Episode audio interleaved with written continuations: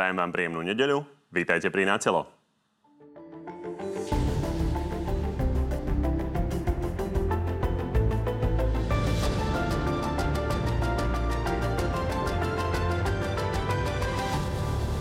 týždňoch nekonečných debát napokon parlamentom prešiel vládny balík pomoci. Proti bola nielen opozícia, ale aj es a es. Takto sa to robí do psej matere. Vôbec nepomáha dôchodcom. Vôbec nepomáha bezdetným rodinám. Naťahuje teraz prezidentka. Tá môže balík poslať späť do parlamentu, ale aj na ústavný súd. Moje stanovisko bude založené na dôkladnom preskúmaní. Tento týždeň ale priniesol aj prelomový rozsudok. Bývalý špeciálny prokurátor ide za korupciu zamrežená osem rokov. Ako to chcete to nejako komentovať? Pán Kováčik, vyjadrite sa k svojmu dresu.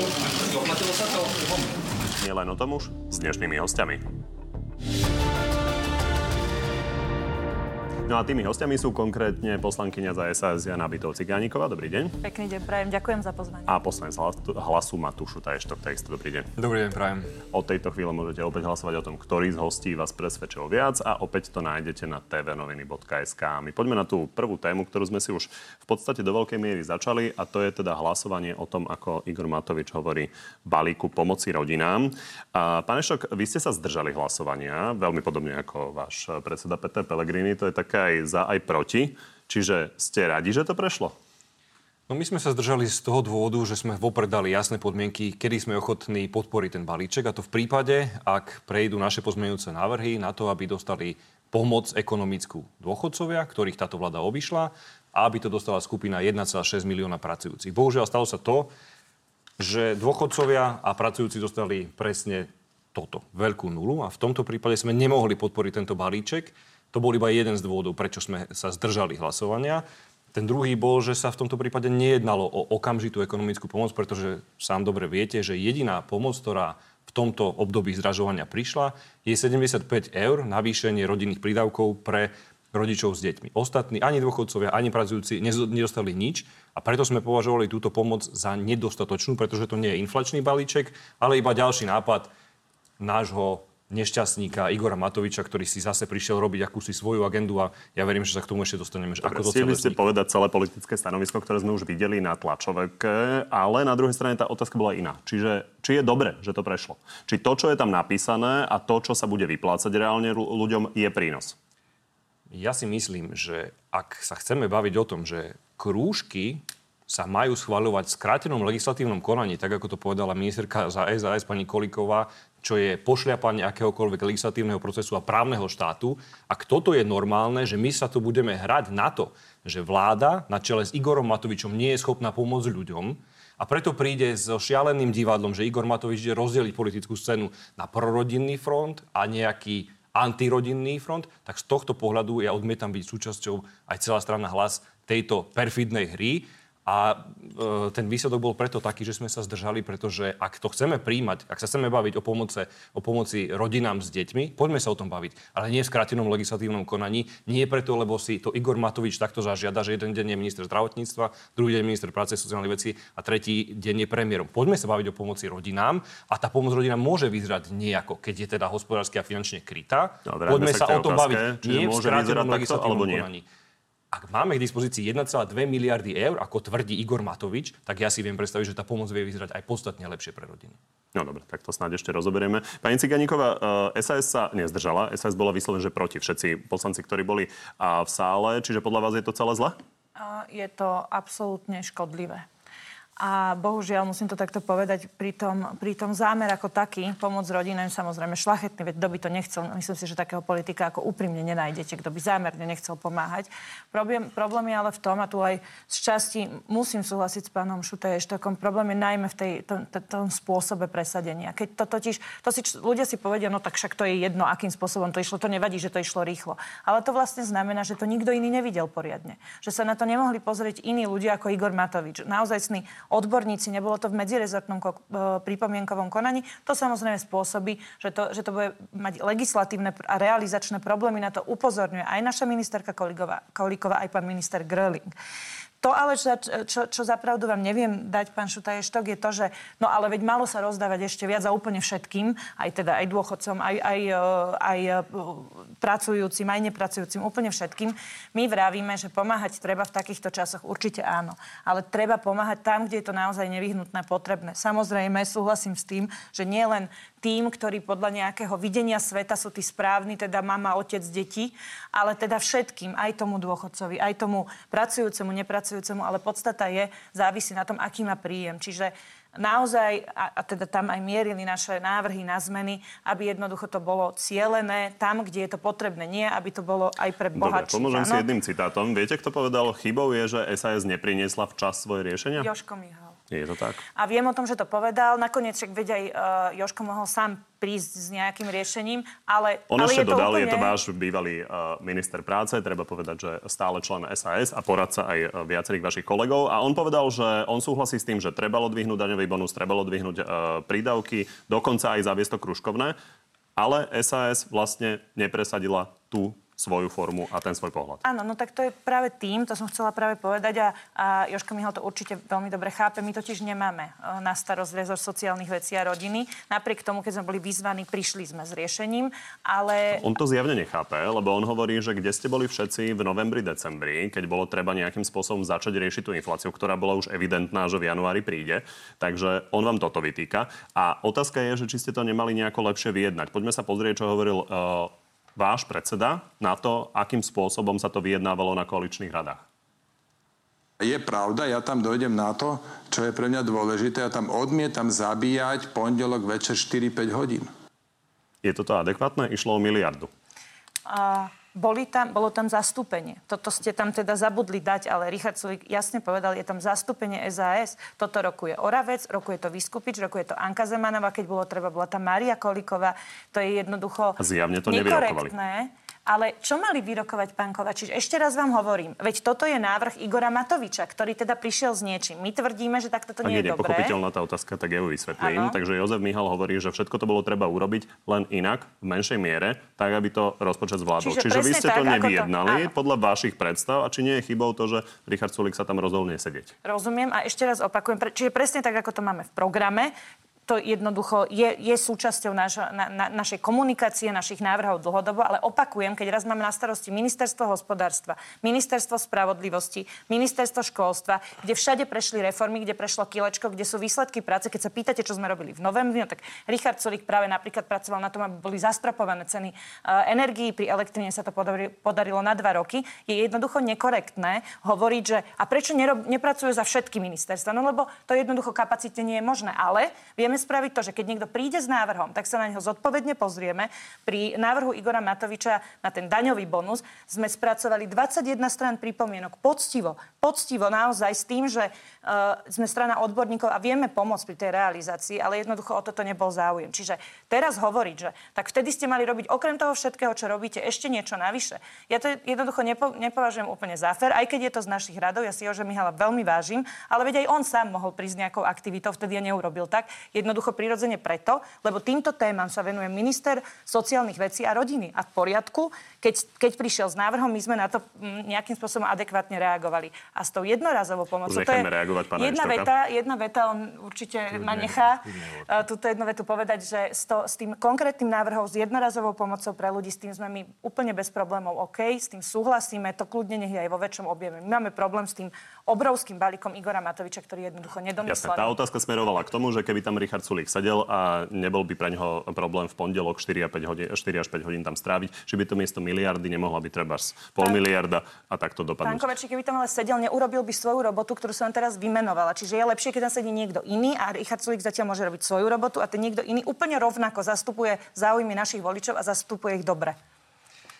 Ja s vami iba môžem súhlasiť aj s tou otázkou, ktorú ste sa opýtali, pretože, a tu budem parafrazovať Igora Matoviča, kto rýchlo dáva, dvakrát dáva. Preto my hovoríme od septembra, kedy sa ten cien, rast cien jednoducho začal. Tuto vidíte tú krivku, kedy v septembri začala inflácia prudko stúpať. Tu vidíte, že takýto bol stav od septembra.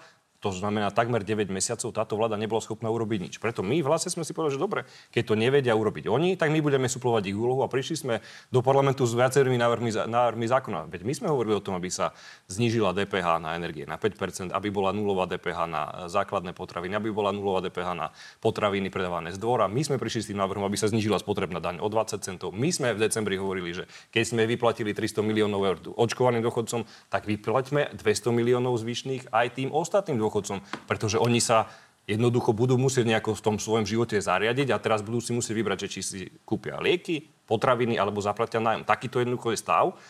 A bohužiaľ, po deviatich mesiacoch sme neboli schopní vidieť akékoľvek návrhy, ktorými by táto vláda prišla. Videli sme iba neustále hádanie sa a to využil Igor Matovič na to, že pretlačil svoj geniálny nápad, takéto nápady už v minulosti tu boli, celoplošné testovanie, Sputnik a tak ďalej. A preto prišiel s touto hrou a v touto, s touto hrou bude pokračovať. Teraz začne takú kultúrnu vojnu. Vidíme to, že už postavil spoločnú koalíciu s fašistami a pohrobkami fašistov a v tomto bude pokračovať. Začínate ďalej tému, a ďalej. Ktorú chcem rozoberať. A, takže s tým, že es á es bola proti, tak samozrejme sa s tým potreboval uh, Igor Matovič nejakým spôsobom vysporiadať a hľadal hlasy aj inde a sadol si aj s Kotlebovcami. A on teda hovorí, že sa s nimi teda rozprával iba v tom kontexte, že odpovedal na otázky.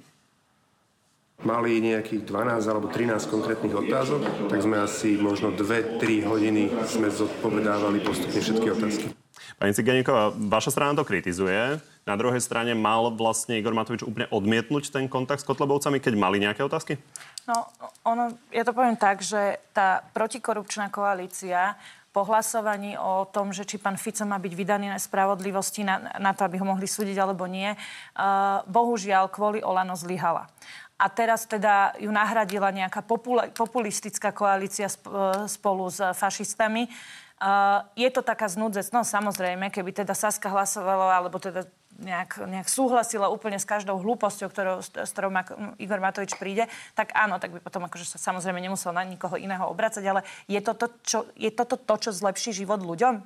Lebo podľa mňa nie je to tiež. No, Igor Matovič kontruje, že je to lepšie takýmto spôsobom odpovedať priamo v parlamente na otázky, ako rokovať s Kotlebom. Takto, pán Kováčik, aby bolo jasné, ja nemám problém s tým, možno kolegovia teda sú citlivejší, ja osobne. Teda on konkrétne vytýka, aby bolo jasné divákom, že pred dvanástimi rokmi sa Richard Sulík stretol s Marianom Kotlebom v Maďarsku tajne. No a toto Toto fakt pomôže ľuďom, tieto, tieto hlúposti. Poďme teraz k veci. Ja osobne nemám problém s tým, keď, keď sa poslancom Národnej rady podávajú informácie. Ja keď podávam návrh zákona, komukoľvek prídem, vysvetlím, od, zodpoviem otázky, ale prvé, čo poviem je, nie, nie som tu preto, aby som, aby som nejako získala vás preto, alebo aby som urobila dohodu, len teda e, informovať. To je jedna vec. Ale druhá vec je, že tá spolupráca s tými fašistami spo- pokračuje.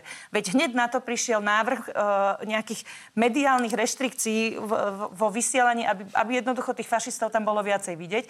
Hneď na to prišla spolupráca pán Dimeši s pánom Tarabom z OĽaNO, e, teda pán Dimeši z OĽaNO s pánom Tarabom, ktorý prišiel na kandidátke es en es, spolu podávajú návrh zákona. Tam je evidentne, že sa dohodli. Veď prečo iné by tá opozícia tomu Matovičovi pomohla, prosím vás pekne. A čo je na tom najdôležitejšie povedať to, že ono sa to tu tak prezentuje, že no veď e, ľuďom pomôžete, keď teda im budete rozdávať tie peniaze a, a, a to potrebujú. Áno, tí, naj, tí najviac rizikoví, tí, ktorí sa na, naozaj dostávajú do tej chudoby alebo v nej sú, tým pomoc treba. Ale určite nemusí, nemusíme fungovať spôsobom, že tu budeme plošne rozhadzovať peniaze my politici, ktoré zarobil niekto iný. Lebo politik nemá ani jedno jediné svoje euro. A robiť to takýmto spôsobom je, jedno, je to nechutné, je to hľúvacké, je to nesprávne a určite to nie je niečo, čo ľuďom pomôže. Čo ľuďom pomôže, to je adresná pomoc, to sú reformy, ktoré robíme, lebo budú mať lepšiu spravodlivosť, budú mať lepšie súdnictvo, budú mať lepšie zdravotníctvo. Toto pomôže, pomôže zastropovať ceny, aby nerastli tak veľmi, ako napríklad v Čechách, kde sú od dva a pol krát vyššie. Vy ste podľa vás urobili maximum, aby ste v koalícii vo vnútri presadili tento váš pohľad, aj keď Richard Sulík nechcel sedieť na koaličných radách. Áno, pretože na koaličných radách a aj na jednotlivých rokovaniach my máme es á es. To, ja viem, že Igorovi Stačí Matovičovi... To, počkajte, jedna veta. Igorovi Matovičovi asi toto veľa ne, ne, nehovorí, ale my máme tzv. Manažerský prístup, máme prerozdelené, rozdelené máme tie uh, rezorty, to znamená, ja sa napríklad venujem zdravotníctvu, keď je, k tomuto téma sedím ja na koaličnej rade. Keď, je, keď bola, boli tieto témy, sedel pán Oravec s pánom Vyskupičom. Keď je životné prostredie, venuje Dobre. sa tomu najmä Anka Zemanová. Keď je súdnictvo, je tam Baránik, je tam Dostal. My to máme rozdelené. Nemusí tam sedieť od rána do večera Sulík, lebo potom by nestíhal napríklad získať zníženie závislosti od ruskej ropy o šesťdesiatpäť percent, za čo ho chcem pochváliť, lebo toto je veľká vec. Myslíte to plynu? Sa podarilo. Áno, a prepáčte, som rozbehnutá. Zníženie závislosti na ruskom plyne o šesťdesiatpäť percent. Pán Ešek, vy hovoríte o zrode temnej koalície. Dokonca ste sa vyjadrili, že Slovensko vedie sektársky kazateľ s psychicky chorým ministrom financií, ktorí sú hrdí na to, že s nimi hlasujú fašisti. Príde vám to adekvátne vlastne od strany, ktorá predseda nevie povedať, že či by vládol s republikou? Ja som ešte povedal, že nie len hlasujú s fašistami, ale ako fašisti sa aj správajú. A priamo odpoveď na vašu otázku, ktorú ste dali aj pani poslankyni, či mal Igor Matovič hlasovať s fašistami, nemal. Tak potom asi tu je Hlas, jedna jediná normálna protifašistická strana v celom parlamente, ktorá s fašistami nevyjednáva. To sa nerobí. Jednoducho buď vládnete v nejakej koalícii, alebo potom už tu povedzme rovno, že tu vzniklo toto spojenie, pretože to pani poslankyňa povedala rovnako správne, že to nebolo jedno hlasovanie. Už vopred pred hlasovaním celý parlament vedel, že tam je dohoda medzi Matovičom, fašistami a poslancami okolo, posla, okolo pána poslanca Tarabu. O tom to vedeli, že takáto dohoda tam jednoducho existuje. Viete, kto povedal, musím poďakovať aj poslancom es en es, pokiaľ ide o hlasovanie? Robert Fico po hlasovaní o dôchodkovom strope. Pýtajte sa predsedu strany Smer. Vy ste ja ale vtedy v tej strane sedeli. Ja, vám, ja som v strane Smer nikdy nebol členom. To vám môžem povedať. Boli ste vedúcim úradu vlády no, pre Petra ja Pellegriniho. To, to je úradnícka pozícia, pokiaľ viete. A vtedy ste ale som... nehovorili o temnej koalícii. Pán moderátor, ešte raz. Vyjednávalo sa tu niekedy v minulosti o nejakej podpore s fašistami. Dnes Igor Matovič hrdo hovorí, že vyjednával... Počkejte, tu sa konkrétne vyjednávalo. Ešte raz vám to hovorím. Igor Matovič sa k tomu hlási, že hrdo vyjednával s fašistami. Nie len to, ale on pokračuje ďalej, pretože to nebolo jedno jediné hlasovanie, kde za fašistami hlasoval. Hlasmi fašistov prešli kandidáti na en ká ú. Pán predseda Andraši, ja som zvedavý, ako sa on teda teší z toho, že je zvolený hlasmi fašistov, lebo bez nich by zvolený nebol. Aj podpredseda en ká ú boli zvolení hlasmi fašistov. A rovnako Igor Matovič ešte to ide im pomáhať týmto ľuďom, keď hovorí, že Hlas je v debatách veľa a treba tam radšej fašistov. Ja chápem Igorovi Matovičovi, že z každej jednej debaty nominanti OĽaNO odchádzajú ako zbytí psi. A má zo strany Hlas strach. Rozumiem tomu, že sme jediný vyzývateľ, ktorý ich môže poslať do minulosti, ale takto sa správa fašista. Preto sa vracam k tomu môjmu začiatku, že nielen s nimi hlasujú, ale aj ako sa správajú. A ešte Dobre, k tomu, čo ja sa vrátim ale k tej otázke, lebo na tú ste vôbec neodpovedali. Aby som zareagoval ešte na pani Cigánikovú, že robia maximum. Otázku dokončíme, takže ja som sa vás naozaj pýtal, že či vám príde, dodali ste napríklad do podpore svojich nezmyslov, neváhal rokovať s fašistami a ich pohrobkami, vráti Slovensko do stredoveku. Či je to adekvátne zo strany strany, ktorej šéf nevie ani povedať, že či by si s pánom Sujom z Republiky, ktorý trénoval ľudí pre Čarnáka, sadol do jednej vlády. Pán moderátor, my sme to jasne pomenovali, veď predsedníctvo strany Hlas povedalo, že nikdy nepôjde do koalície s fašistami od Kotlebu, nikdy nepôjde do koalície s bláznami a už pomaly fašistami zo strany OĽaNO. Tieto dve strany sme vyrúčili. A keď sa, tu bude, keď sa tu bude nejaká vláda v budúcnosti skladať a ľudia rozhodnú, že má vyzerať tak alebo tak. Ja osobne si napríklad to neviem predstaviť. To vám môžem hovoriť za mňa. Pre mňa je protifašistický odkaz natoľko dôležitý, aj preto som povedal, že tu je Hlas, jediná strana, ktorá v parlamente odmieta spoluprácu s fašistami. A keď urobí e, hnutie Republika taký krok, ktorý ich diskvalifikuje z toho, aby mohli byť či už teraz v spolupráci s nami na, na voľby regionálne alebo komunálne, veď nechajte tomu čas. My sa k tomu postavíme tak, že hovorím jasne, že náš protifašistický odkaz tu je jasný. Že tu, že tu je spolupráca s fašistami, že je to jednoznačné, návrat do stredoveku, tak uh, vy hovoríte, že vy to máte ujasnené, tak prečo tá strana to nemá ujasnené z hľadiska toho, že či z Republikou áno alebo nie? Lebo sme vylúčili tých kovaných fašistov od Kotlebu. Vylúčili sme ďalších fašistov z OĽaNO. A ak bude treba, veď pristúpime aj k Republike. Nebojte sa, do volieb máme ešte dva roky. K tomu sa nemusí, nemusíte bať. Ale ešte k tomu... Aj, či nevytýkate niekomu inému nie, niečo, čo neviete nie, sa pretože, k tomu postaviť? Pretože my sa ako fašisti nespravíme. Iba aby som ju doplnil v rámci toho, že robia maximum v tej vláde a ako idú pomáhať ľuďom. Saska, Saska robí maximum v vláde. Veď vidíte sami, že táto vláda, ktorej ste súčasťou, nie je schopná tým ľuďom pomôcť. Ja rozumiem, že máme ideologicky, sme na rôznych brehoch. Vy ste liberáli, my sme sociálni demokrati. My tým ľuďom chceme pomôcť, ale keď teda aj vy evidujete, že to zdražovanie tu je, že je tá životná situácia neúnosná, tak ste v parlamente mali hlasovať za naše návrhy. Veď my sme prišli v decembri s tým, aby sa znížila spotrebná daň o dvadsať centov z pohodných mód. Mali ste hlasovať, keď Igor Matovič je schopný hlasovať s fašistami, tak vy ste mali hlasovať s tou časťou demokratickej opozície. To je absolútne jednoduché, preto mi to príde iba také akože... Dobre, ja chápem, teda... že ste v nejakej koalícii, ale bohužiaľ ste súčasťou toho, čo predvádza psychicky narušený pseudopredseda vlády Igor Matovič. Poďme ešte teda k tým spoluprácam. Igor Matovič už dlhšie hovorí, že es a es teda chce rozbiť vládu, lebo je dohodnutá s es a es. A váš predseda tiež hovorí niečo. es a es, es a es je dohodnutá s Hlasom na spoločnej vláde. Ďakujem za opravenie. Lebo es a es je dohodnutá s es a es. To je, to je dobré. To, to nie vždy tak bolo.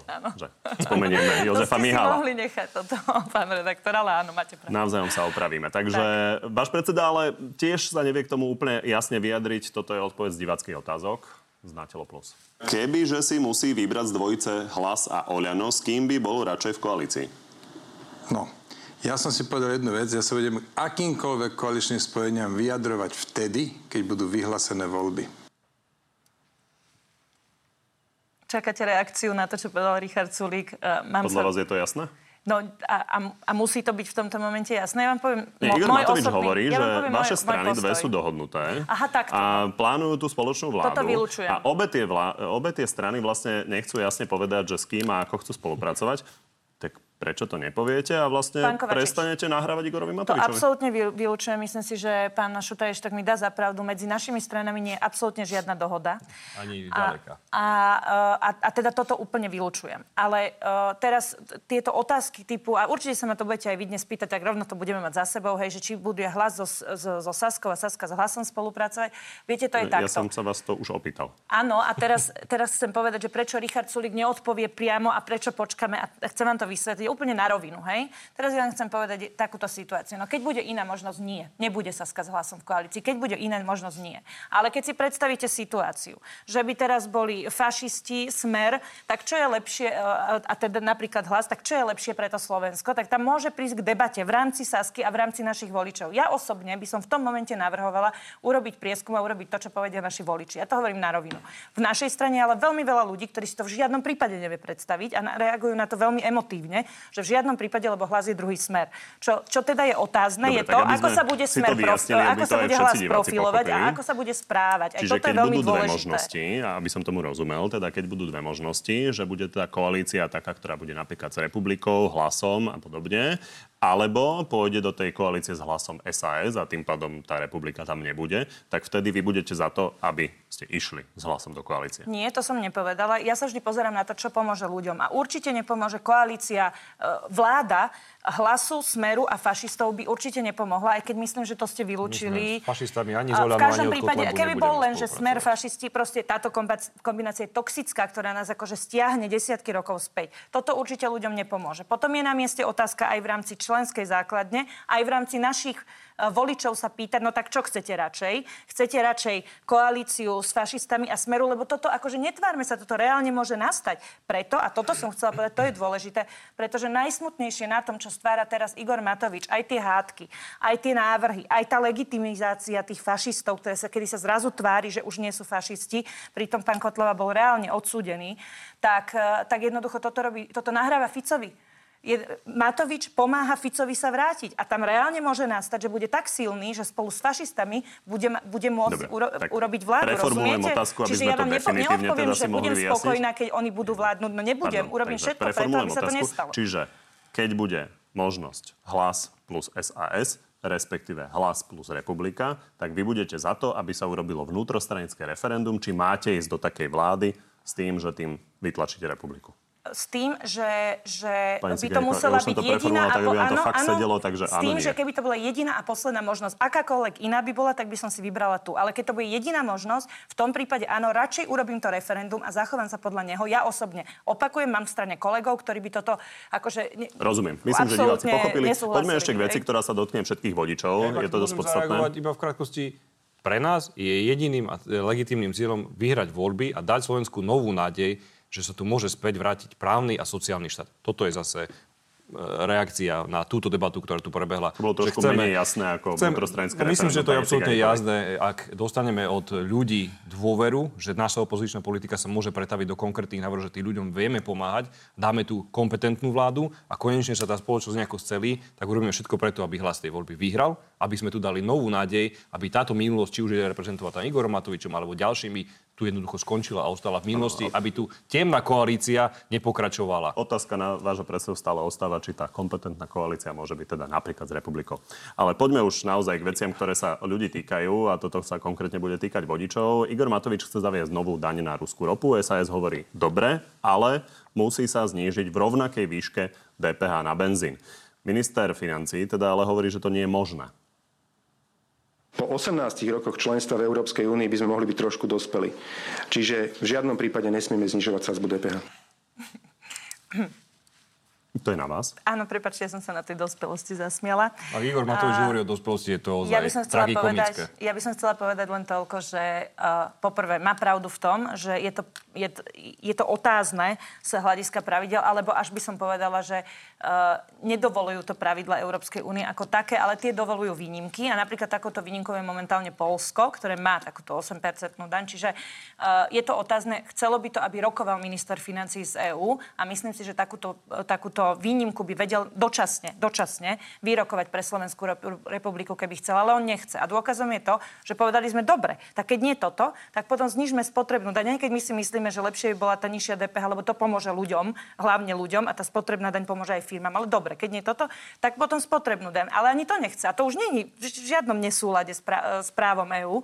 Potom sme navrhli, dobre, tak keď ani jedno z tohto, no tak znížme teda uh, tú DPHčku na základné potraviny z desať na päť percent a ani Ani, ani toho sa nejak nechyta. Čiže ja si nemyslím, že to je, re, akože, že, že to je naozaj že legitímny pohľad. To je len o tom, že vlastne nechce nič iné ako svoju predstavu. A toto je, naj, to, to, toto je najväčšia škoda, lebo my by sme spoločne došli k dobrému riešeniu, pretože ten návrh ako taký je z časti opodstatniteľný. Výsledok je, že ste to osunuli o, to o mesiac. A ako Igor Matovič, to asi priznávate, uh, hovorí, v momente, kedy sa to neschváli teraz, tak vlastne mesiac sa to nebude platiť, keďže DPHčka sa uh, platí mesačne. Ale výsledok je, že slovná v dôležitá vec, pán Kováčik, je, dôležitá rozdiel. Vec je, že Igor Matovič svojimi veľkolepými nápadmi, a za každým bola Saska proti, uh, jednoducho premrhal stovky miliónov eur. To je minimálne osemsto miliónov na lotériách, na očkovacích bonusoch, na nekonečnom testovaní. Všade, všade, všade tam Saska bola proti a Igor Matovič robil strašné halo z toho a robil z nás neviem čo. M- navyše má miliardu teraz, ktorú, ktorú vybere v nadprímoch, a toto mu nestačí a ešte si ide vybrať ďalších tristo miliónov, ktoré sa ale premietnú do ceny benzínu a nafty. Veď to nie je len tak, však, tie, však tá e, slovná akože absolútne poprelne akúkoľvek dohodu. Dobre, a bude sa správať Pane podľa trhu. Vaša strana povedala, že podporí všetko, čo by znížilo nejakým spôsobom záťaž, záťaž ľudí na tých pumpách, ale vyrieši to teda tak, že napriek pravidlám Európskej únie ísť do zníženej DPHčky? No, ja keď tu počúvam, pani poslankyňa, čo všetko Saske neprešlo, tak sa iba chcem opýtať, vás to baví ešte? Áno, baví. Vás to baví v tej koalícii? Veď si uvedomte, uvedomte si to, reformy, že už ste nahradení fašistami. Počujete ma? Musíte mi skákať do rečí. Už vás neprešlo vám nič, s fašistami už ste nahradení a ten kľúčový výsledok, ktorý je, že ste ľuďom nepomohli nijako. Tu sa jednoducho v kúse non-stop hádate od septembra a ľu- výsledok je taký, že ľuďom ste dali smiešných sedemdesiatpäť eur na detské prídavky. Dôchodcom nič, pracujúcim nič, ceny benzínu a nafty tu máme rekordne vysoké. Neboli ste schopní presadiť nič, pretože tu je neustále trvajúci konflikt medzi Igorom Matovičom a Richardom Sulíkom. Ja chápem, že Igor nie, Matovič nie je. je psychicky narušený človek, ktorý má teraz úlohu vyštvať vás z koalície, konflikt. Pani Kolíkovú, lebo viní aj z pána Sulíka za pád, že on už nie je premiérom, tak jeho ego dostalo zábrať.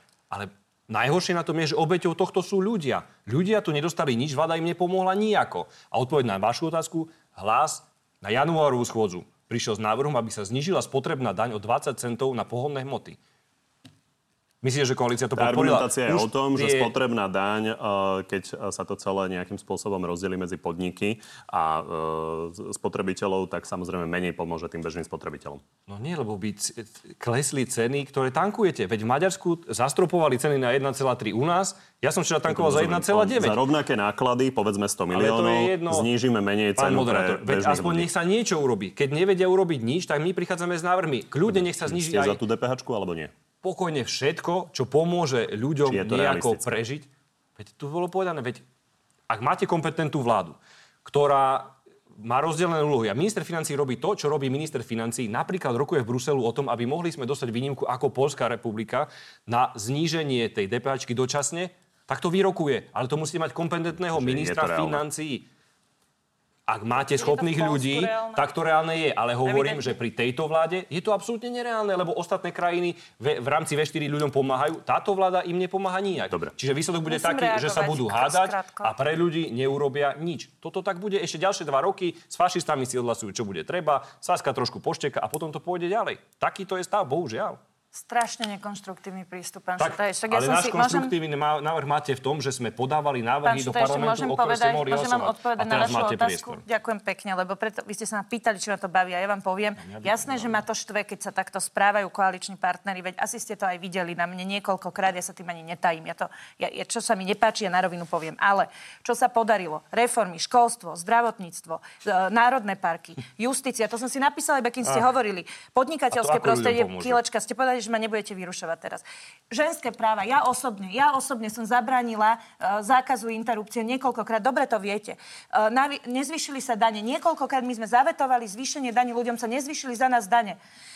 dvesto, dvesto eur rodinám sa dalo, skoršie dôchodky sa dali, prepáčte, mamičkám sa dalo teda dvesto eur, skoršie dôchodky sa dali, zastropovali sa energie, to som si len teraz, akože s kým rozprávate. Jednoducho, vy ste, pá, pán Šutaj, ešte, ešte raz, keď poviete, že nič neurobila vláda, tak ja som iba za Sasku vymenovala, jednoducho vám hovorím, ste nekonštruktívni, toto ľuďom nepomôže. Veď sa poďme, veď, veď, dobre, veď dobre veci treba pochváliť, zlé veci treba skritizovať. Krátko si zareagujem, lebo konštruktívnosť hovorí o tom, že sme predložili do parlamentu dvadsaťpäť návrhov zákona. Nehlasovali ste ani za jeden. A Igor Matovič nemá koaličnú zmluvu, že hlasuje s fašistami. Ale my nie sme Matoviči, my ste si, my neporušujeme, my neporušujeme dohody, preto sme dobrý koaličný partner. S Matovičom sa nedohodnete a keď tu prídu návrhy Hlasu, ktoré idú pomáhať ľuďom, nepodporíte ich. Pán Šutaj, ešte práve som vám prečítala osem vecí som vám prečítala, veď nerozprávajte stále. Tým reformám, aby som mohol iba dokončiť. Ja neviem, ako ľuďom na Slovensku, ktorí sú superia, so zdražovaním cien, ako pomôže lepšie zdravotníctvo? Ako im pomôže to, že tu bude viacej chránených? Ja by som bol veľmi nerad, keby sme mali tradíciu s vypínaním mikrofónov, takže naozaj poďme na, na ďalšie témy. Každý ste dostali naozaj veľmi široký uh, priestor sa vyjadriť. Poďme na tohto týždňový rozsudok nad Dušanom Kováčikom. Ten ešte teda pred finálnym verdiktom sa tváril pomerne pozitívne. Som pripravený na oslobodenie alebo na zrušenie rozsudku.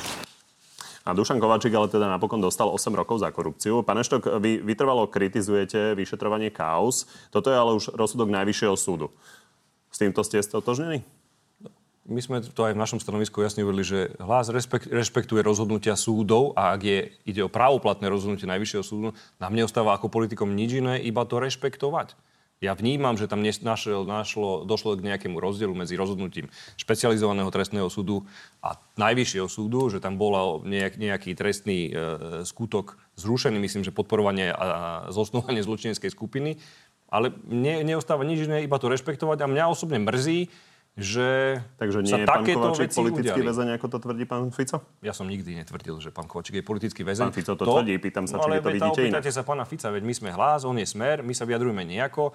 Ja samozrejme, aj ja osobne kritizujem to, ako sa tu na čele s Igorom Matovičom, Danielom Lipšicom a pánom Mikulcom ukradol právny štát, že tu spolupracujú s kajúcnikmi a tak ďalej. Tam ste veľmi konkrétne sa vyjadrovali. A vy sa venujete intenzívne teda aj kritike ministerky Kolíkovej. A napríklad ste desať dní dozadu napísali, že obchádza zákon a chráni Daniela Lipšica. Tu to vidíme. Píšete, že bola za ňoho lobovať na Najvyššom správnom súde vo veci jeho disciplinárneho stíhania, ktoré spustil Maroš Žilinka. Len vám to nevyšlo. No, však chvála Bohu. Ja som rád, že pani sudkyňa, v tomto prípade myslím, že pani Fílová, rozhodla tak, ako rozhodla. Však chvála Bohu, že tak rozhodla, že ten... Vy ste veľmi konkrétne povedali, že nepochybujete, jasný, že včerajšia návšteva prinesie ministerke Kolíkovej svoje ovocie a verdikt Najvyššieho no, správneho súdu ja bude zniť. Rád... Pardon, už len dokončím, že hviezda mediálneho priestoru a Matovičov chránenec Daniel Lipšic sa nedopustil žiadneho disciplinárneho stíhania. Ja som rád, že súd rozhodol tak, že Daniel Lipšic sa toho disciplinárneho stíhania jednoducho, že, že bol potrestaný. To som rád, že tu existuje spravodlivosť a aj v tomto prípade ja toto rozhodnutie, že Daniel Lipšic svojimi výrokmi porušil to, čo porušil. Som iba rád, že súd nerozhodol inač a nebudem ten výrok súdu komentovať tak, ako on, že s tým nesúhlasí a začal hneď plakať ne, ne, ako mediálna hviezda v televízii. Daniel Lipšic teda už dostal svoje slovo. Čiže uh, vy ste teda hovorili, že bola lobovať na tom súde. No. Tak bola lobovať. z tých informácií, ktoré sme mali, pani ministerka bola za pani súdkyňou. Ja som rád, že pani súdky, že ja som rád, že pani súdkyňa je autonómna. Aj touto sa to chcem poďakovať, že rozhodla ako rozhodla, že sa nedala ovplyvniť ministerkou a že rozhodla na základe dôkazov a faktov tak, že Daniel Lipšic bol disciplinárne pokarhaný. Chvála Bohu. A nie je ešte možné aj, že nebola lobovať? No, tak ja sa potom pýtam, že na čo tam pani ministerka deň predtým bola. To ja neviem. No však ani ja neviem, preto som ako politik. Ale v každém prípade vy ste tvrdili, že sa niečo stane a stalo sa to inak ako... a potom ste na druhý deň oslovovali. Pani Cigániková, prepáčte, len dokončím. Potom ste na druhý deň, poďme sa na to pozrieť, oslovovali, že uh, Žilinka Lipšic, uh, že Žilinka vyhral a vlastne, čiže je to úplne inak. Či no, ale, netreba povedať tak... pardon, že ste sa vlastne mýlili. Ale hádam ako politik, mám právo poukazovať na to, že ak sa tu dejú nejaké veci, ak príde informácia, že deň pred rozhodnutím o disciplinárnom stíhaní pána Lipšica pani Kolíková chodí po tom súde á pé há, tak mám hádam právo na to upozorniť, že takéto toto niečo deje. Ak následne súd rozhodol, že disciplinárne potrestaný bol pán Lipšic, rešpektujem to. A rovnako by som rešpektoval aj to, keby rozhodol, že nebol.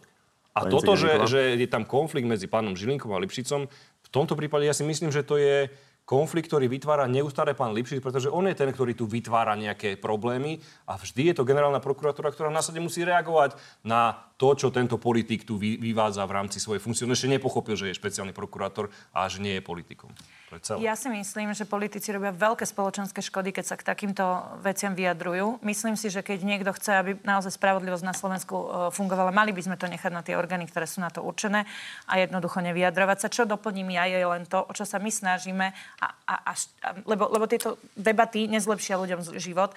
Čo ľuďom život zlepšie, napríklad to, aby tie testy, tresty boli pomerné. Aby sa nám nestávalo, že pán Kováčik, ktorý naozaj páchal vážne spoločenské škody s dosahom na životy mnohých ľudí na konci, a okrem aj toho korupciu samozrejme, tak aby nedostal pomerný trest alebo ešte menší trest ako niekto, kto, kto napríklad bol pristihnutý, že drží marihuanu. A o toto sa my napríklad snažíme, aby naozaj neboli...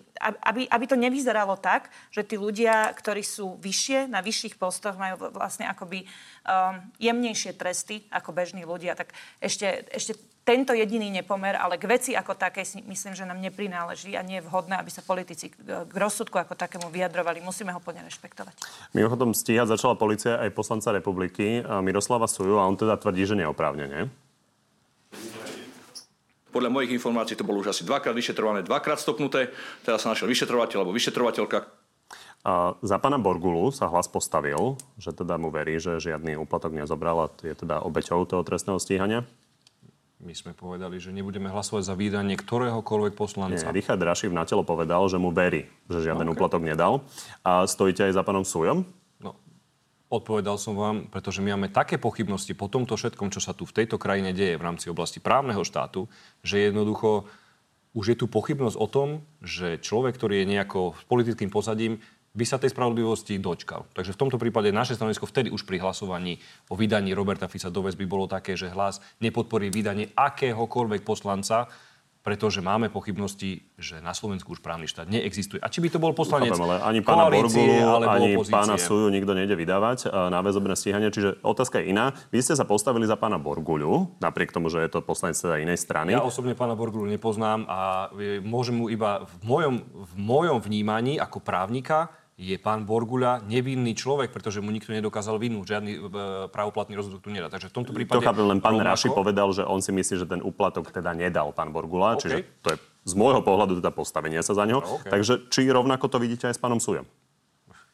To teda ja nie som ani, ani policajt, ani prokurátor, ani ja. Súdca, ani kat, aby som tu nad niekým znašal rozsudky. Ja verím, že ak budem mať reálne možnosť e, byť súčasťou toho, aby, aby vypovedal, tak nech, nech sa páči, ale v mojom prípade padni, komu padni, toto platí, ale na základe dôkazov a faktov. Tomu rozumiem, ja sa pýtam na to, čo povedal váš kolega, tak to konfrontujem no, ja s novou realitou, ja pani Cigániková. Nie som, nie som ja, si, ja chcem povedať, že ja si myslím, že o, naozaj spoločnosti nepomôže, ak politici budú svojich kolegov chrániť tým, že ich nevydajú na stíhanie, nech, nech ide o kohokoľvek. Čiže za nás chcem povedať a hovorím určite aj za mojich kolegov, my podporíme vydanie akéhokoľvek poslanca, ktorý bude, o ktorého bude požiadané. Ak to nebude pred, napríklad, keď to, ne, keď to nebude že politické, napríklad si viete predstaviť situáciu, že by sa volil, neviem, generálny prokurátor a akurát e, náhodou by boli obvinení poslanci, kto, kde je to úplne evidentné, že to je teda zámerne, že toto je jediná situácia, preto to aj má vlastne, toto je tá funkcia toho, tej možnosti, aby poslanci nevydali niekoho na stíhanie, aby sa neprišlo k nejakému politi-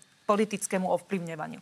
Ale my vo všetkých iných prípadoch podporíme vydanie kohokoľvek a nechcem sa vyjadrovať k akýmkoľvek rozhodnutiam, akýmkoľvek kauzám, padni komu padni a je vidieť, že, že majú tie orgány na to určené rozviazané ruky, lebo či koalícia, či opozícia, jednoducho ten, kto, ten, kto nejakým spôsobom sa previnil, tak má byť súdený a nemá byť chránený nejako svojimi kolegami. Ani by sme sa k tomu nemali my vyjadrovať. Ja iba krátka reakcia. Ja, pani poslankyňa, ja s vami absolútne súhlasím. Toto všetko by bola pravda, keby sme boli štandardnej demokratickej krajine, len my už nie nie sme. Tu už je rozhodný nielen sociálny, ale aj právny štát. A na základe toho, čo tu vystrája Igor Matovič, ja mám reálne obavu, že už sa blížime k diktatúre, nie demokracii. Kde ste bol za Fica pri tej kritike súdneho systému? Toto sa tu nedialo za dvadsať rokov, čo tu predvádza Igor Matovič. Počkajte, ešte raz. Za Fica bol, ste verili viac súdnemu systému? Socia... Bajme sa tu o tom, ako je, je rozvratený štát. Ja sa vás na rovinu pýtam, pán kolega. Nie, pán kolega, na rovinu sa vás pýtam. Však nemusím a môžete a nemusíte mi odpovedať, ale keď by ste mi odpovedali, mňa by to fakt zaujímalo. Za Fica ste verili súdnemu systému a justíciu viacej ako teraz? Povedzte mi úprimne. Asi ste nepochopili to, čo som hovoril. Pretože ja som hovoril o tom, že ten štát je tu rozvratený, pretože sociálne je štát na kolenách, právny štát je ohrozený a fašista Matovič tu ide zriadovať temnú koalíciu s fašistami to, a vy nej budete asi fašistom. Súčasťou. Pán, pán Šutajštok, pomáhate tým fašistom, keď ako? Nadužívate to slovo. Matovič určite nie je fašista. Sa, nadužívate to slovo. Nie, nie. On sa, sa správa, on sa správa ako diktátor. To je iné. To nie je fašista. Tak, okay. Nenadužívajte to slovo, pomáhate tým fašistom. A druhá vec je, to nemôže súdny človek mysleť vážne, že povie, že nevie povedať, že či to bolo za, za, za Fica lepšie. Však sa bavíme, no, bavili sme ešte, sa o dobre, špeciálnom prokurátorovi, ktorý zo šesťdesiatjeden kauz nevyrešil ani jednu. No tak, tak ja asi to teda, lepšie ja nefungovalo, teda nie? Ja si nepamätám, že by tu v minulosti bola správa es í es, ktorú vypracovala súčasná vláda na túto vládu, ktorá hovorí o tom, že je tu rozvrate ohrozené demokratické zriadenie Slovenskej republiky. Ja si nepamätám na to, aby sme tu v minulosti mali kajúcnikov, ktorí každý druhý deň idú meniť svoje výpovede a, a majú poskytnutú beztrestnosť. Ja si nepamätám na tieto veci, ktoré sa tu diali. Nepamätám si na to, aby sme mali možnosť si vypočuť nahrávky alebo si ich prečítať o tom, ako tí elitní vyšetrovatelia hovoria o tom, že ženu treba kopnúť do rozkroku. Toto je podľa vás normálne? Toto sa Nie, dialo naposledy, šok, toto sa dialo naposledy za Mečiara, kedy tu bol povestný rozhovor medzi ministrom, ministrom vnútra pánom Hudekom a šéfom es í es pánom Lexom, ktorý hovoril, že treba ho kopnúť do gúl. A toto isté tu máte teraz za vlády Igora Matoviča. Čurilovci idú vyšetrovateľku, ktorá, ktorá ich prešetruje kopnúť do niekde. Ešto, a vy ako žena, hádam sa ich nebudete, nebudete, ešto, nebudete sa ich zastávať. Dobre, Dobre myslím, že to môžeme uzavrieť. Hlasu. Teraz ste kopia ja uh, Smeru, prepačte. Kopia Smeru. Práve teraz ste kopia Smeru. Keď chcete mať, keď chcete byť do budúcnosti ľuďom štát, hovoriť, že ste iní, ako je od... ale vy tu na to nie ste. Vy tu nie ste na to, aby ste súdili. Vy tu nie ste na to, aby ste chránili Fica. Ani Borgulu. Vy tu na to nie ste, aby ste rozprávali, že za Fica to bolo lepšie a teraz je to horšie a rozprávate samé kidy. Veď to nechajte na tých súdnych. So, nechajte to Dobre. na tých pro- Uzavrime to tým, že naozaj prišiel prelomový rozsudok nad Dušanom Kováčikom, ktorého ste volili aj vy a vaša no, strana. Ja som teda ho určite nevolil. Vaša strana. Hlas bol kedy? V dvetisícštyri. Veď pán Kováčik bol zvolený veľkou väčšinou, bol nominant es dé ká ú v roku dvetisícštyri a veľkou väčšinou všetkých poslancov bol zvolený. Potom bol nominant zase v parlamente viacerými. Pán Kováčik ja neviem, bol opätovne zvolený. Ja sa ma... Veď vám hovorím, že prvýkrát bol zvolený v roku dvetisícštyri ako nominant es dé ká, prvýkrát. Tak hádam, ja sa mám ešte teraz akože strana, ktorá vznikla v roku dvetisícdvadsať, má ešte brať aj za zodpovednosť, ja neviem, stranu sociálnej demokracie v devätnásťstoštyridsať. Hádam, to nemyslíte vážne. Pán Kováčik bol v roku myslím, že trošku rozdiel medzi tým, čo sa dialo pred štyrmi rokmi a tým, čo v devätnásťstoštyridsať. To asi pripúšťate. No. Ešte raz vám vysvetľujem, že pán Kováčik bol zvolený z roku dvetisícštyri ako nominant es dé ká ú a mňa mrzí, že keď súd rozhodol o tom, že porušil zákon, mňa mrzí, že sa takto správal. To je všetko, čo k tomu môžem povedať. Ale Dobre. zase nám tu nepripisujte, že ešte ja som za ňoho hlasoval v parlamente. To už asi Oni poslanci vašej ešte strany. Aj, ešte aj Žigu poprú, keď bude treba. Poďme na záverečnú rubinku. A nie?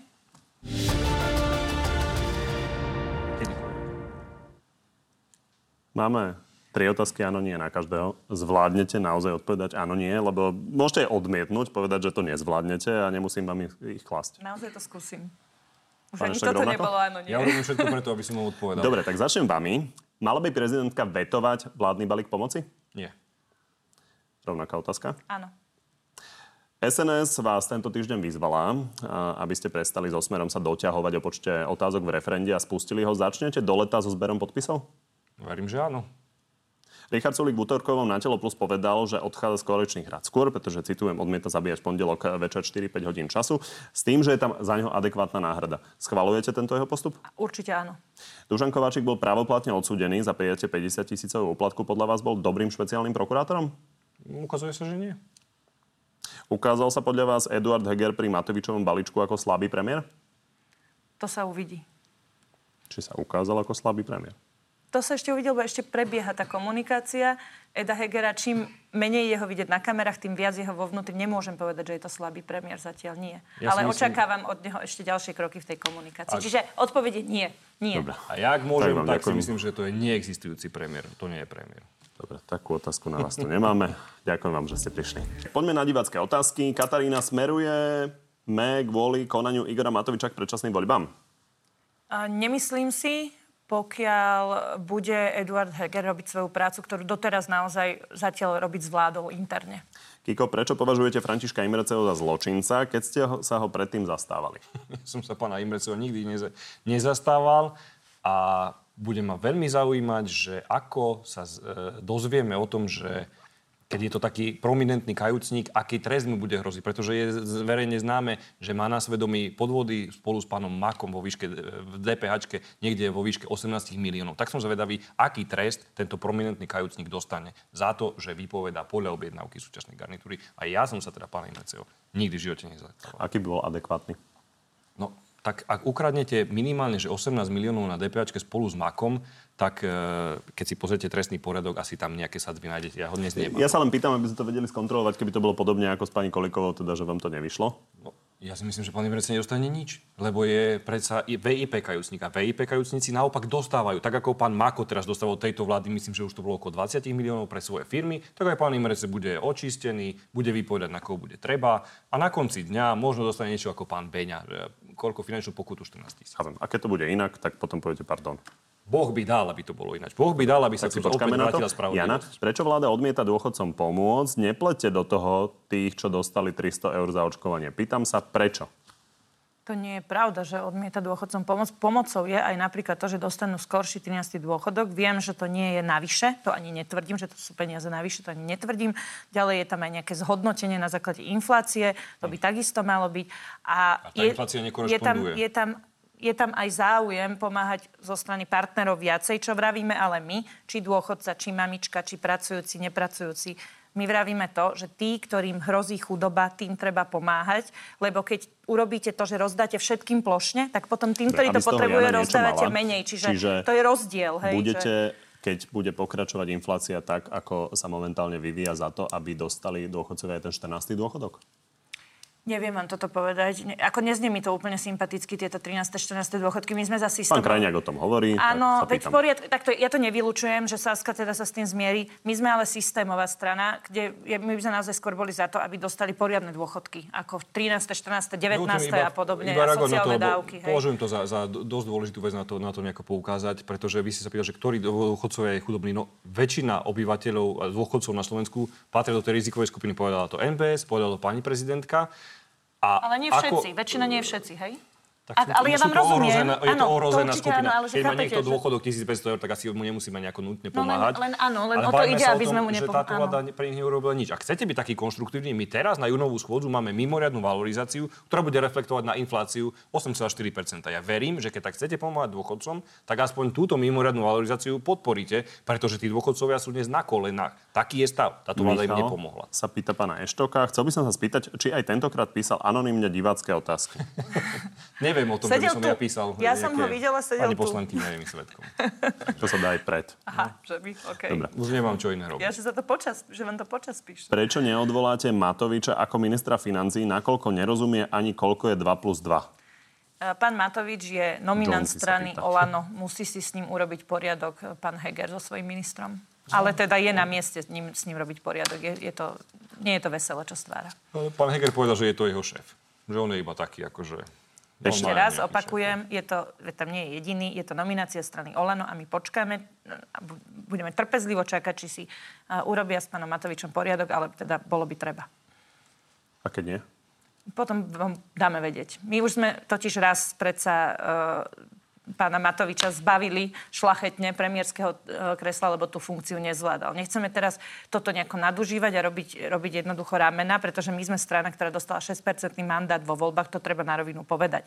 Je, je treba mať v úcte demokratické pravidlá. OĽaNO a najmä kvôli Igorovi Matovičovi získalo dvadsaťpäť percent a treba to mať naozaj v úcte a toto my si ctíme. Čiže dobre, nech sa páči OĽaNO, nech si robí poriadky. Za tri mesiace nebudú poriadky s Igorom Matovičom, tak ho budete nie, chcieť pozri, vytlačiť z pozície ministra financií? Nie, nie, Bude, práve, že hovorím, že nechceme toto robiť teraz každých päť minút, lebo teda my si myslíme, že je niečo nesprávne. Áno, kritizujeme, kritizujeme najprv interne. Ak sme donútení útokmi, povieme aj na rovinu, lebo musíme vysvetliť svoje postoje, ale myslíme si, že by bolo dobré, keby pán Heger si urobil poriadok so svojimi ministrami.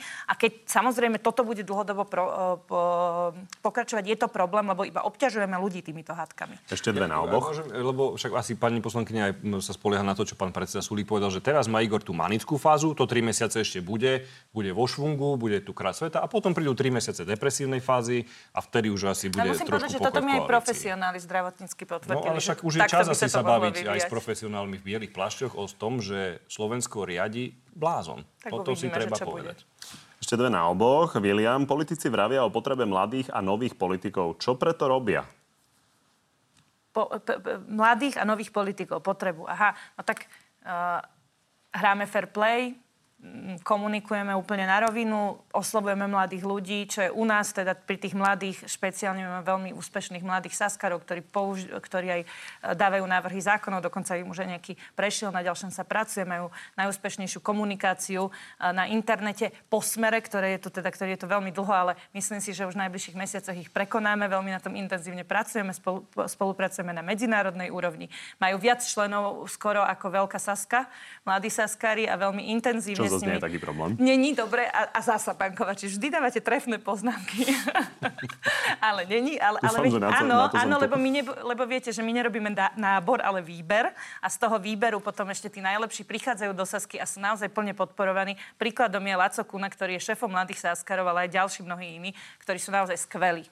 Chcel som nechať páni poslankyni priestor. No, my máme v rámci tých tisícpäťsto členov, ktoré Hlas do dnešného dňa má, asi sedemdesiat percent nových ľudí, ktorí predtým neboli členmi žiadnej politickej strany a ten priemerný vek tých ľudí je niekde na, oko, na úrovni tridsať rokov. Čiže môžem vám povedať, že tí ľudia, ktorí sa prihlásia hýbu, sú v drvivej väčšine mladí ľudia a ja verím, že v krátkom čase dostanú aj oni reálny priestor na tom, aby sa mohli nie len v rámci politiky Hlasu realizovať, ale aj v rámci toho, že raz to žezlo od tohto blázna prevezmeme a, a budeme mať možnosť tú krajinu zase posunúť tým správnym smerom. A k mladým posledná... saskarom sa dá prihlásiť na ich stránke. Posledná od Laury. Vedia si predstaviť sedieť o dva roky spolu vo vláde? No ja som na toto odpovedala. Nie, neviem si to predstaviť. Ešte napríklad dnešný výstup bol presne dôkazom toho, že sa veľmi od Smeru tie, tie zásadné veci, viete, že, že napríklad že tá spravodlivosť, to je tak citlivá vec, vyjadrovať sa k tomu a robiť takéto spoločenské škody s pochybňovaním čohokoľvek, keď s tým, keď s tým hneď nesúhlasím, to jednoducho nerobí dobrotu a Hlas by musel veľa zapracovať na tom, aby teda sa od toho Smeru odlišil. Ja osobne by som bola rada, keby sme tu mali alternatívu Smeru, a, lebo ich považujem za zločincov, ale teda zatiaľ sa to Hlasu ne, nedarí. Neviem si to predstaviť, ale teda v prípade, že by nastala situácia, ako som opisovala, na rovinu hovorím, aký by bol môj postoj. No, ja ako sociálny demokrat a ľavičiar prirodzene si neviem predstaviť, že budem sedieť za jedným stolom človekom, ktorý má opačný názor. Na, my sa staráme o to, to na, na našom piedestáli je človek, kolegovia z liberálnej e, časti z toho politického spektra majú na prvom mieste firmy, tabulky, Excel. Takže nie, máme tu je, je akože prirodzene ideový, na, ideový na, rozpor. Ale my máme na starost tých ľudí, ktorých zamestnávajú. Viete, lebo tu párty vám politici, socialisti, čo rozdávate, tu párty vám ja, platia tí zamestnávateľi a ľudia, ktorí to vytvárajú hodnotu. Tak mi nerozprávajte, že nás nezaujíme. My sme sociálni demokrati, vy ste liberáli. Lebo vy čo viete, rozdávať peniaze, ktoré iní zarobil. My vravíme, áno, my obhajujeme, hrdo obhajujeme tých, ktorí vytvárajú v tomto štáte hodnoty a vy na to používate, vy ich používate tie peniaze na svoju kampaň. Tak som mňa nerobte tu bezcitnú, lebo bezcitní ste tu len vy. Ja z vás nerobím bezcitnú, iba hovorím, že vy ste liberáli, my sme sociálni demokrati, to je celé. Vy ste povedali, že nás ľudia nezaujímajú. Ste presne jak Matovič, že on takto rozpráva. Tak sa ukludnite s takýmito frázami. Keby ste počúvali, čo som dobre povedal, ja som povedal, že pre nás sú ľudia prvorady. To je celé, čo som povedal. A pre nás len Excel a zaujímajú no, nás podnikatelia. Nie, nie sú pre vás ľudia prvorady, pokiaľ sa neviete na to pozrieť spôsobom, že idete podporovať systémové riešenia, že chcete zmeniť spravodlivosť, aby to fungovalo, aby tu boli reformy. Vy tu stále opakujete, nič ste neurobili pre ľudí. Ako keby ste si nevšimli, že no tu prebehlo šesť reforiem za vlády Smeru za dvanásť rokov, ani jediná. Pani ja si myslím, že Laura takú vyčerpávajúcu odpoveď nečakala. Ďakujem vám. Z dnešného Na telo je to všetko. Pri ďalšom sa vidíme opäť v nedeľu, no a v útorok popoludní máme pre vás v pravidelnom čase na té vé novinách Na telo plus, ten teraz s Danielom Lipšicom. Príjemný zvyšok nedele.